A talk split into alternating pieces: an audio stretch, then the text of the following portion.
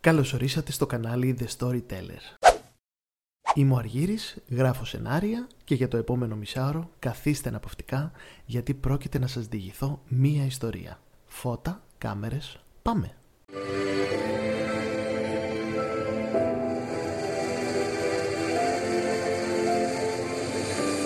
Πρώτο επεισόδιο και θα πάρω λίγο χρόνο για να σας πω μερικά πράγματα που θα δείτε σε αυτό εδώ το κανάλι. Όσοι είστε λάτρεις των σειρών, των ταινιών, σας αρέσει να γράφετε σενάρια, να λέτε ή να ακούτε ιστορίες, είστε στο κατάλληλο κανάλι. Σε κάθε βίντεο θα σας παρουσιάζω μια διαφορετική σειρά ή ταινία που έχω δει και ξεχωρίσει και που πιστεύω ότι αξίζει να μιλήσουμε για αυτή. Ένα τηλεοπτικό ή κινηματογραφικό σενάριο που αξίζει να συζητήσουμε και με αφορμή αυτό να κουβεντιάσουμε μαζί ενδιαφέροντα θέματα κοινωνικά, επιστημονικά, πολιτικά, αισθηματικά, θέματα κάθε είδους. Γιατί πάντα οι καλές σειρές θέτουν θέματα προς συζήτηση. Μια παρουσίαση λοιπόν των πιο συναρπαστικών τηλεοπτικών σεναρίων ξένων αλλά και εγχώριων γιατί όχι tips για το πώς μπορείς και εσύ να γράψεις το δικό σου σενάριο, επερχόμενες πρεμιέρες, σειρές που ανανεώνονται ή σταματούν προώρα και φυσικά αυτό που θέλουν όλοι να μάθουν. Ποιο είναι το μυστικό της επιτυχίας μιας τηλεοπτικής σειράς. Σας θέλω κοντά μου λοιπόν, η συνδρομή σας είναι πολύτιμη. Μπορείτε να μου γράψετε στα σχόλια ποιες σειρές θέλετε να αναλύσουμε μαζί στα επόμενα επεισόδια και φυσικά να κάνετε like και share στους φίλους σας για να δυναμώσει κι άλλο αυτό το κανάλι.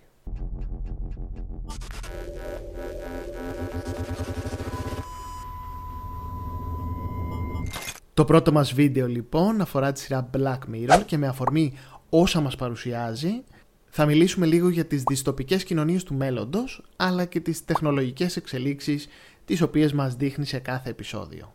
Πάμε όμως να γνωρίσουμε από την αρχή αυτή τη σειρά ή για κάποιους να τη θυμηθούμε. Το Black Mirror είναι μια τηλεοπτική σειρά που δημιουργήθηκε το 2011 από τον Charlie Brooker και ανήκει στο είδος της επιστημονικής φαντασίας, των δυστοπικών σειρών και φυσικά είναι ανθολογία.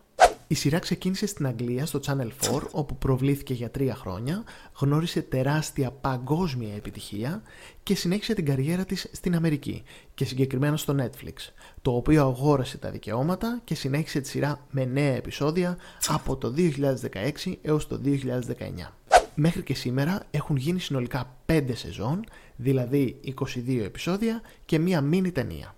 Η σειρά, όπως είπαμε, παρουσιάζει δυστοπικές πραγματικότητες και κοινωνίες κάπου στο μακρινό ή όχι τόσο μακρινό τέλος πάντων μέλλον, με διαφορετικούς ήρωες κάθε φορά που καλούνται να αντιμετωπίσουν την εξέλιξη της τεχνολογίας, της επιστήμης και του ίντερνετ, συνήθως με όχι και τόσο ωραία κατάληξη για τις ζωές τους και το ανθρώπινο είδος εν γέννη. Θα μπορούσε να πει κανείς ότι ο σεναριογράφος μας κλείνει το μάτι και μας προτρέπει να προσέξουμε λίγο παραπάνω τη σχέση μας με την τεχνολογία για να μην καταλήξουμε όπως οι ήρωες των δυστοπικών κοινωνιών που μας δείχνει. Ο ίδιος ο τίτλος της σειράς, όπως και το logo, είναι μια μαύρη οθόνη τηλεόρασης, κινητού, υπολογιστή, που όμως είναι σπασμένη. Και μέσα στην οθόνη, που όταν είναι κλειστή λειτουργεί σαν καθρέφτης, μπορεί ο καθένας μας να δει το είδωλό του. Σπασμένο, κατακαιρματισμένο, σε πολλά μικρά κομμάτια. Και πάμε λίγο να δούμε τα επεισόδια για να καταλάβουν ακριβώς για τι πράγμα μιλάμε, ακόμη και αυτοί που δεν έχουν δει τη σειρά. Φυσικά δεν θα κάνω κανένα spoiler. Βασικά, νομίζω στη συγκεκριμένη σειρά δεν επιτρέπεται να κάνουμε κανένα spoiler. Η σειρά ξεκινάει με ένα πολύ δυνατό πρώτο επεισόδιο με τίτλο The National Anthem, δηλαδή ο εθνικός ύμνος, όπου έχουμε την απαγωγή της πριγκίπισσας Σουζάνα που ανήκει στη βασιλική οικογένεια και είναι πολύ αγαπητή από τους πολίτες. Και μέχρι εδώ όλα καλά αλλά στο παιχνίδι μπαίνουν τα social media, που τόσο πολύ έχουν εισβάλει στη ζωή μας. Ο απαγωγέας λοιπόν καλεί τον πρωθυπουργό της χώρας προκειμένου να αφήσει ελεύθερη την πριγκίπισσα να κάνει σεξ live on camera με ένα γουρούνι και αυτό να μεταδοθεί σε όλο τον κόσμο. Ναι, ναι, πολύ καλά ακούσατε. Και εννοείται δεν θα σας αποκαλύψω τη συνέχεια αφού αυτό είναι μόνο η αρχή. Θυμάμαι το σοκ που είχα πάθει όταν είχα δει το επεισόδιο που σκεφτόμουν πόσο εύκολο είναι πια να εξευτελιστείς παγκοσμίως με το πάτημα ενός κουμπιού. Πόσο πολύ έχουν εισβάλει τα social media στη ζωή μας και μας καθορίζουν σε τέτοιο βαθμό. Αλλά και πόσοι άνθρωποι που έχουν πρόβλημα με την εξουσία βλέποντας αυτό το επεισόδιο μπορεί να σκεφτούν καλά του έκανε του Πρωθυπουργού. Μακάρι να το κάναμε κι εμείς εδώ στο δικό μας. Αλήθεια, μέχρι που φτάνουν τα όρια του φανατισμού αλλά και της αποστροφής στην εξουσία που μας ασκεί κάποιος, τον οποίο εμείς έχουμε επιλέξει. Ίσως λοιπόν μια τέτοια απαγωγή και μια τέτοια συμφωνία να μην είναι και τόσο σενάριο επιστημονικής φαντασίας. Από εκεί και έπειτα ξεκινάει ένα γαϊτανάκι επεισοδίων που δεν μπορείς να σταματήσεις να παρακολουθείς. Όσο και αν φρικάρεις με την πραγματικότητα, έτσι όπως παρουσιάζεται, όσο και αν συγκινείσαι, θυμώνεις, προβληματίζεσαι, η θέαση είναι μονόδρομος. Στο δεύτερο επεισόδιο της σειράς, προσωπικά από τα πολύ αγαπημένα μου, βρισκόμαστε πια σε έναν άλλο κόσμο. Σε ένα μελλοντικό κόσμο όπου η καθημερινότητα των ανθρώπων αποτελείται από την ακατάπαυστη άσκηση σε ποδήλατα γυμναστικής, ούτως ώστε να κερδίσουν εικονικά δολάρια, τα λεγόμενα merits. Εδώ ο πρωταγωνιστής μας, ο νεαρός Bink, θα γνωρίσει την Άμπη και θα ενεποθέσει σε αυτή όλες του τις ελπίδες, χαρίζοντάς τις 15 εκατομμύρια merits προκειμένου να συμμετάσχει σε ένα show ταλέντων τύπου The Voice. Ακούγεται τόσο μακρινό και όμως είναι τόσο σημερινό. Η εφήμερη δόξα, η ματαιοδοξία, η εκμετάλλευση όλων αυτών των νέων παιδιών που πάνε σε talent show ή reality και κάνουν τα πάντα για να κερδίσουν 15 λεπτά δημοσιότητας, που στην εποχή μας ίσως να είναι 10 ή 5. Όλα αυτά δοσμένα τόσο έξυπνα σε μόλις 50 σελίδες σεναρίου. Ακόμη δεν έχετε πιστεί ότι πρέπει να το δείτε. Ίσως τότε το τρίτο επεισόδιο σας πείσει. Για άλλη μια φορά, κάπου στο κοντινό ή μακρινό μέλλον, αναπτύσσεται ένα εμφύτευμα μνήμης το οποίο καταγράφει ολόκληρη τη ζωή όσων το έχουν αποκτήσει. Δηλαδή ό,τι βλέπουν, ό,τι ακούν και ό,τι κάνουν. Δίνοντάς τους τη δυνατότητα να ανατρέξουν στο παρελθόν, να πατήσουν το rewind, σαν να λέμε, ανα πάσα στιγμή και να ξαναζήσουν τις αναμνήσεις τους, σαν να τις έχουν σε ένα σκληρό δίσκο μέσα στο κεφάλι τους. Στο πρώτο άκουσμα όλοι μπορεί να πείτε «Τι ωραία, μακάρι να μπορούσα να δω ξανά live το γάμο μου, το πρώτο μου φιλί, την πρώτη φορά που έκανα σεξ ή οτιδήποτε άλλο». Είναι όμως και κάποιες αναμνήσεις που ίσως δεν θες να τις θυμάσαι και ίσως δεν θες ούτε καν να τις μοιραστείς. Με έντονα καυστικό χιούμορ πολλές φορές και σίγουρα ομή ειλικρίνεια, το Black Mirror σε τραυματίζει ψυχολογικά, σχεδόν σε κάθε επεισόδιο. Ενώ στο τέλος δεν μπορείς να σταματήσεις να σκέφτεσαι τι είδες. Και αυτή είναι η μεγάλη του επιτυχία. Αυτό το engagement, όπως τα λέγαμε στην εποχή των social media. Όλα αυτά που συμβαίνουν, τα έχεις σκεφτεί κι εσύ. Τα έχεις ονειρευτεί. Ή τα έχεις φοβηθεί. Αλλά είναι εκεί. Υπαρκτά. Σε κάποιο κοντινό ή μακρινό μέλλον. Οι χαρακτήρες που περνάνε από κάθε επεισόδιο είναι τις περισσότερες φορές άνθρωποι της διπλανής πόρτας. Είμαστε εμείς ουσιαστικά. Και βρίσκονται σε θέσεις που ίσως να βρισκόταν ο καθένας από εμάς. Και αυτό είναι που κάνει τη σειρά ακόμα πιο τρομακτική αλλά και εθιστική. Σας προτείνω λοιπόν να το δείτε με παρέα. Σας εγγυώμαι ότι μετά θα συζητάτε για ώρες. Και αυτό είναι που κάνουν τα σπουδαία σενάρια. Με μία πρώτη ανάγνωση λοιπόν μπορούμε κατευθείαν να καταλάβουμε κάποια από τα συστατικά της επιτυχίας της συγκεκριμένης σειράς. Όλοι μας άλλωστε θα θέλαμε να γνωρίζουμε το μέλλον. Όλοι θα θέλαμε να ξέρουμε πώς θα είναι η ζωή μας τα επόμενα 10, 20, 30 χρόνια σε σχέση με το ίντερνετ, τα social media, τα ταξίδια στο διάστημα, την τεχνητή νοημοσύνη. Ερωτήματα που γεννιούνται σε κάθε ανθρώπινο όν, γιατί πολύ απλά έτσι είμαστε προγραμματισμένοι. Περίεργα όντα. Όπως ένα σενάριο μιας τηλεοπτικής σειράς ή ταινίας, έτσι και στη ζωή, όλοι θέλουμε να μάθουμε το παρακάτω, το και τι έγινε μετά. Και φυσικά θέλουμε μόνο τα καλά. Θέλουμε μόνο τα θετικά της τεχνολογίας, μόνο τα προτερήματα των social media, μόνο τα επιτεύγματα της επιστήμης. Αλλά ξέρουμε ότι αυτό είναι μια ουτοπία. Ξέρουμε ότι αυτό δεν πρόκειται να συμβεί. Και η σειρά αυτή έρχεται να μας επιβεβαιώσει. Γι' αυτό την αγάπησε το κοινό. Έρχεται να επιβεβαιώσει τους χειρότερους φόβους μας. Πόσο μακριά νομίζετε ότι είναι μια κοινωνία όπου θα μπορούμε να αναστήσουμε τους αγαπημένους μας ανθρώπους μέσα από τα social media ως ολογράμματα με τη βοήθεια τεχνητής νοημοσύνης. Με λίγα λόγια δηλαδή αυτό που γίνεται στο πρώτο επεισόδιο της δεύτερης σεζόν. Ο χαμός ενός ανθρώπου και η τεχνολογία που χαρίζει και πάλι ζωή εντός πολλών εισαγωγικών στον άνθρωπο αυτό. Η αλήθεια, πόσο κοντά μας είναι μία ακόμα ιστορία που αφηγείται το Black Mirror στη δεύτερη πάλι σεζόν. Ότι μέσω μιας εφαρμογής γνωριμιών μπορείς να βρεις το τέρι σου. Αυτό θα μου πείτε γίνεται και τώρα. Μόνο που αυτή τη φορά δεν έχεις εσύ τον έλεγχο, αλλά η τεχνολογία καθώς η ίδια η εφαρμογή σου ορίζει πόσο χρόνο μπορείς να περάσεις με αυτό το άτομο. Τι γίνεται όμως αν το ερωτευτείς και θες να μείνεις μαζί του λίγο παραπάνω όπως συμβαίνει και στους πρωταγωνιστές μας; Εκεί που λέγαμε ότι έχουμε δει κάθε είδους απαγορευμένη αγάπη, ο σεναριογράφος έρχεται να μας βάλει μία ακόμη στο τραπέζι.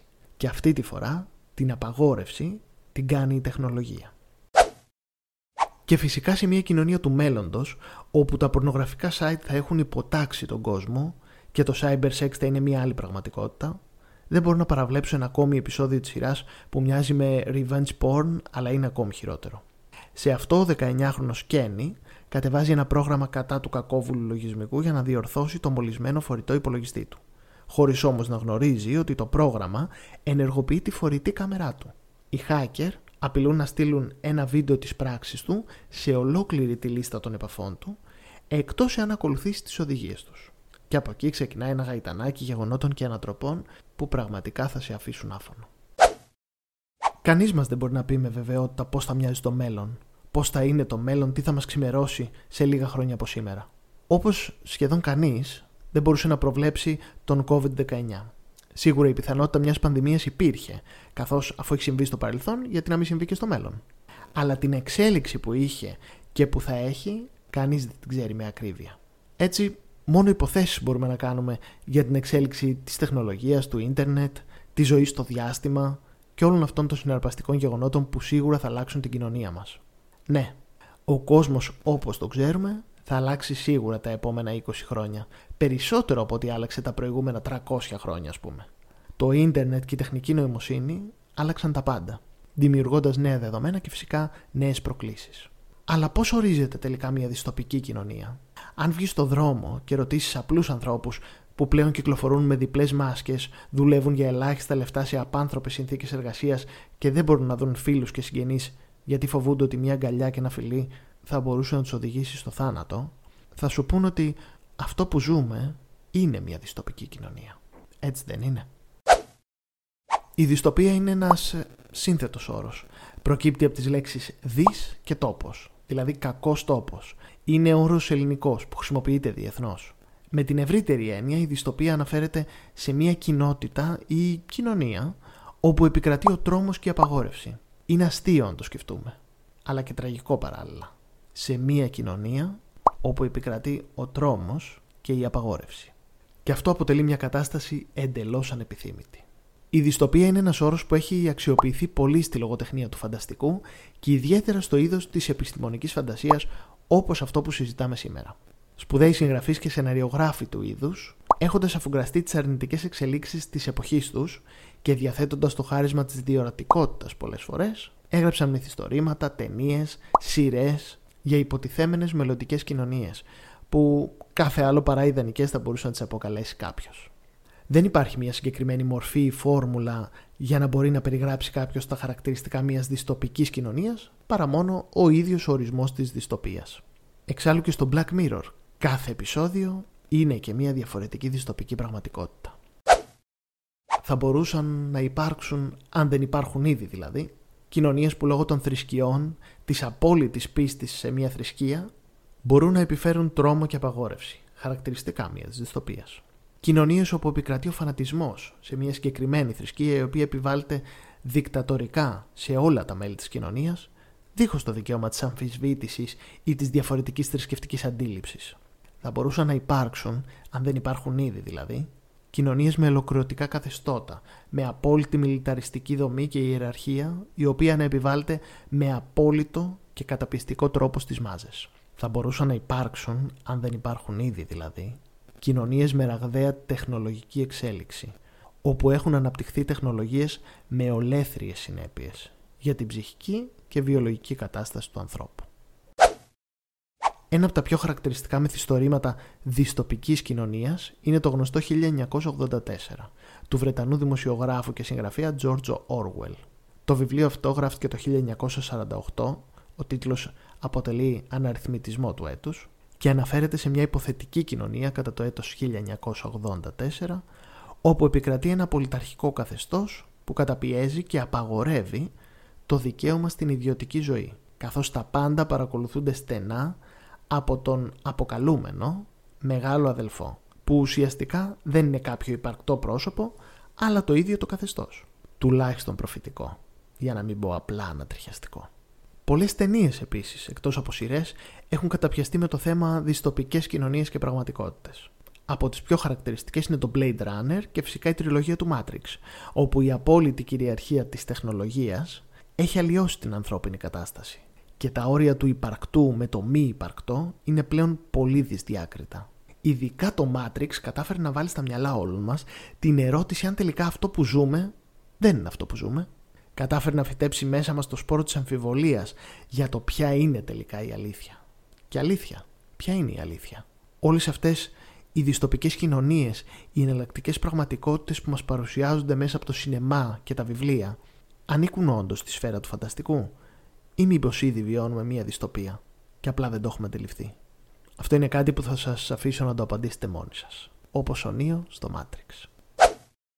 Παρ' όλα αυτά, μήπως όλες αυτές οι σειρές, οι ταινίες, τα βιβλία βλέπουν μόνο την αρνητική σκοπιά του θέματος; Μήπως ο πραγματικός μας εχθρός δεν είναι τελικά η τεχνολογία, αλλά ο εαυτός μας; Μήπως η πραγματική απειλή για τη ζωή μας είμαστε εμείς; Σκεφτείτε μόνο πόσο πολύ μας έχει βοηθήσει η τεχνολογία, η επιστήμη, τη θετική επίδρασή τους σε όλους τους τομείς της ζωής μας. Πολλές φορές βλέπουμε μόνο την αρνητική εξέλιξη των πραγμάτων. Την απομάκρυνση των ανθρώπων, την αποξένωση. Την κυριαρχία, όπως θέλουμε να την ονομάζουμε, των μηχανών. Δεν είναι μόνο αυτό όμως. Αν σκεφτείτε το παρελθόν μας, όχι το πολύ μακρινό, πριν 100, 200, 300 χρόνια, οι άνθρωποι πέθαιναν συνήθως στο 1 τρίτο της ηλικίας που πεθαίνουν τώρα. Οι γυναίκες έκαναν παιδιά που τις περισσότερες φορές πέθαιναν στη γέννα. Ο θρησκευτικός φανατισμός, ο ρατσισμός και όλες αυτές οι έννοιες που η ανθρωπότητα προσπαθεί να αποτινάξει, τότε ήταν κυρίαρχες. Αλλά σκεφτείτε και το πιο απλό. Για να πλύνεις τα χέρια σου έπρεπε να πας σε ένα ποτάμι. Ή για να πιεις λίγο νερό έπρεπε να πας στο πηγάδι. Ή για να βρεις μια πληροφορία για κάποιο θέμα έπρεπε να περπατήσεις μέχρι την κοντινότερη βιβλιοθήκη και να ψάξεις με τις ώρες. Τώρα για να πλύνεις τα ρούχα σου αρκεί να πας μέχρι το πλυντήριο στο δίπλα δωμάτιο. Που πλέον μπορείς να το προγραμματίσεις και από το κινητό σου. Για να πιεις νερό αρκεί απλά να ανοίξεις τη βρύση σου. Και για να βρεις μια πληροφορία αρκεί να πιάσεις το κινητό σου και να μπεις στο Google. Πολλές φορές σκεφτόμαστε το παρελθόν σαν κάτι ιδανικό όπου τα πράγματα ήταν απλά, ρομαντικά, δεν υπήρχαν προβλήματα και ξεχνάμε ότι οι άνθρωποι έχαναν τα αδέρφια τους, τους γονείς τους, τους συντρόφους τους από γρήπη ακόμα και σε νεαρή ηλικία. Πόλεμοι αφάνιζαν ολόκληρα έθνη και όλοι, εκτός των βασιλιάδων φυσικά, ζούσαν κάτω από τα όρια της φτώχειας, περιμένοντας πότε κάποιος θα πετάξει και σε αυτούς λίγο παντεσπάνι. Ίσως τελικά τα πράγματα δεν είναι τόσο άσπρο ή μαύρο. Ίσως οι πολέμοι της τεχνολογίας θα πρέπει λίγο να το ξανασκεφτούν. Ίσως το κακό δεν είναι η τεχνολογία, δεν είναι η επιστήμη, δεν είναι η εξέλιξη, αλλά ο άνθρωπος και πώς αυτός θα χειριστεί όλα αυτά. Εγώ αφήνω αυτές τις σκέψεις εδώ, εσείς μπορείτε να αφήσετε τις δικές σας στα σχόλια από κάτω. Και κάπου εδώ θα κλείσω με κάτι που ο ίδιος ο δημιουργός του Black Mirror έχει δηλώσει. Εάν η τεχνολογία είναι ένα φάρμακο που το αισθάνεσαι σαν ναρκωτικό, τότε ποιες ακριβώς είναι οι παρενέργειές της; Αυτή η περιοχή ανάμεσα στην απόλαυση και την ταλαιπωρία είναι εκεί όπου το Black Mirror καθορίζεται.